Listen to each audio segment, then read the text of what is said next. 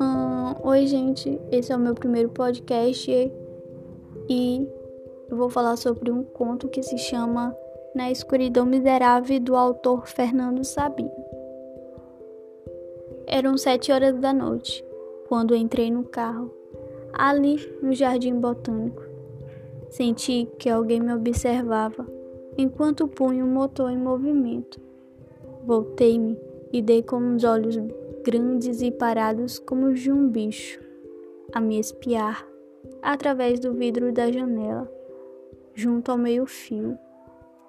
Eram de uma negrinha mirrada, raquítica, um fiapo de gente encostada ao poste como o de um animalzinho. Não teria mais que uns sete anos.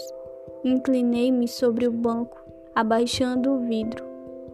O que foi, minha filha? Perguntei, naturalmente, pensando tratar-se de esmola. Nada não, senhor, respondeu-me, a medo, um fio de voz infantil. O que é que você está me olhando aí? Nada não, senhor, repetiu, esperando o bonde. Onde é que você mora? Na praia do Pinto. Vou para aquele lado. Quer uma carona? Ela vacilou, intimidada. Insisti, abrindo a porta. Entra aí que eu te levo. Acabou entrando. Sentou-se na pontinha do banco e enquanto o carro ganhava velocidade, e olhando duro para frente. Não ousava fazer o menor movimento. Tentei puxar conversa. Como é o seu nome? Teresa. Quantos anos você tem, Teresa? Dez. E o que estava fazendo ali, tão longe de casa? A casa da minha patroa é ali. Patroa? Que patroa? Pela sua resposta, pude entender que trabalhava na casa de uma família no jardim botânico lavava, varria a casa, servia a mesa. Entrava às sete da manhã e saía às oito da noite. Hoje saí mais cedo, foi jantarado. Você já jantou? Não, eu almocei. Você não almoça todo dia? Quando tem comida para levar, eu almoço. Mamãe faz um embrulho de comida para mim. E quando não tem?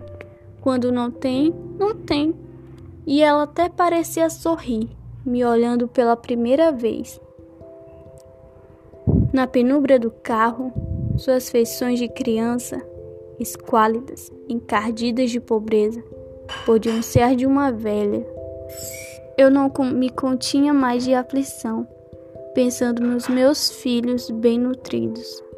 O engasgo na garganta me afogava no que os homens experimentados chamam de sentimentalismo burguês. Mas não te dão comida lá? Perguntei revoltado. Quando eu peço, eles me dão, mas descontam no ordenado. Mamãe disse para eu não pedir. E quanto você ganha?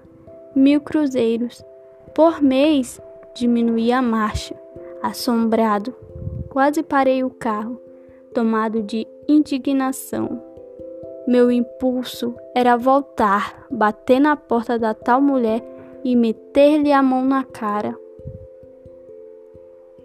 Como é que você foi parar na casa dessa? Foi parar nessa casa? Perguntei ainda, enquanto o carro, ao fim de uma rua do Leblon, se aproximava das vielas da Praia do Pinto. Ela disparou a falar. Eu estava na feira com a mamãe e então a madame pediu para eu carregar as compras e aí no outro dia pediu a mamãe para trabalhar na casa dela. Então mamãe deixou porque mamãe não pode ficar com os filhos todos sozinhos e lá em casa é sete meninos, fora dois grandes que já são soldados. Pode parar aqui. É aqui, moço. Obrigada. Mal, mal detive o carro. Ela abriu a porta e saltou. Saiu correndo perdeu-se logo na escuridão miserável da praia do Pinto.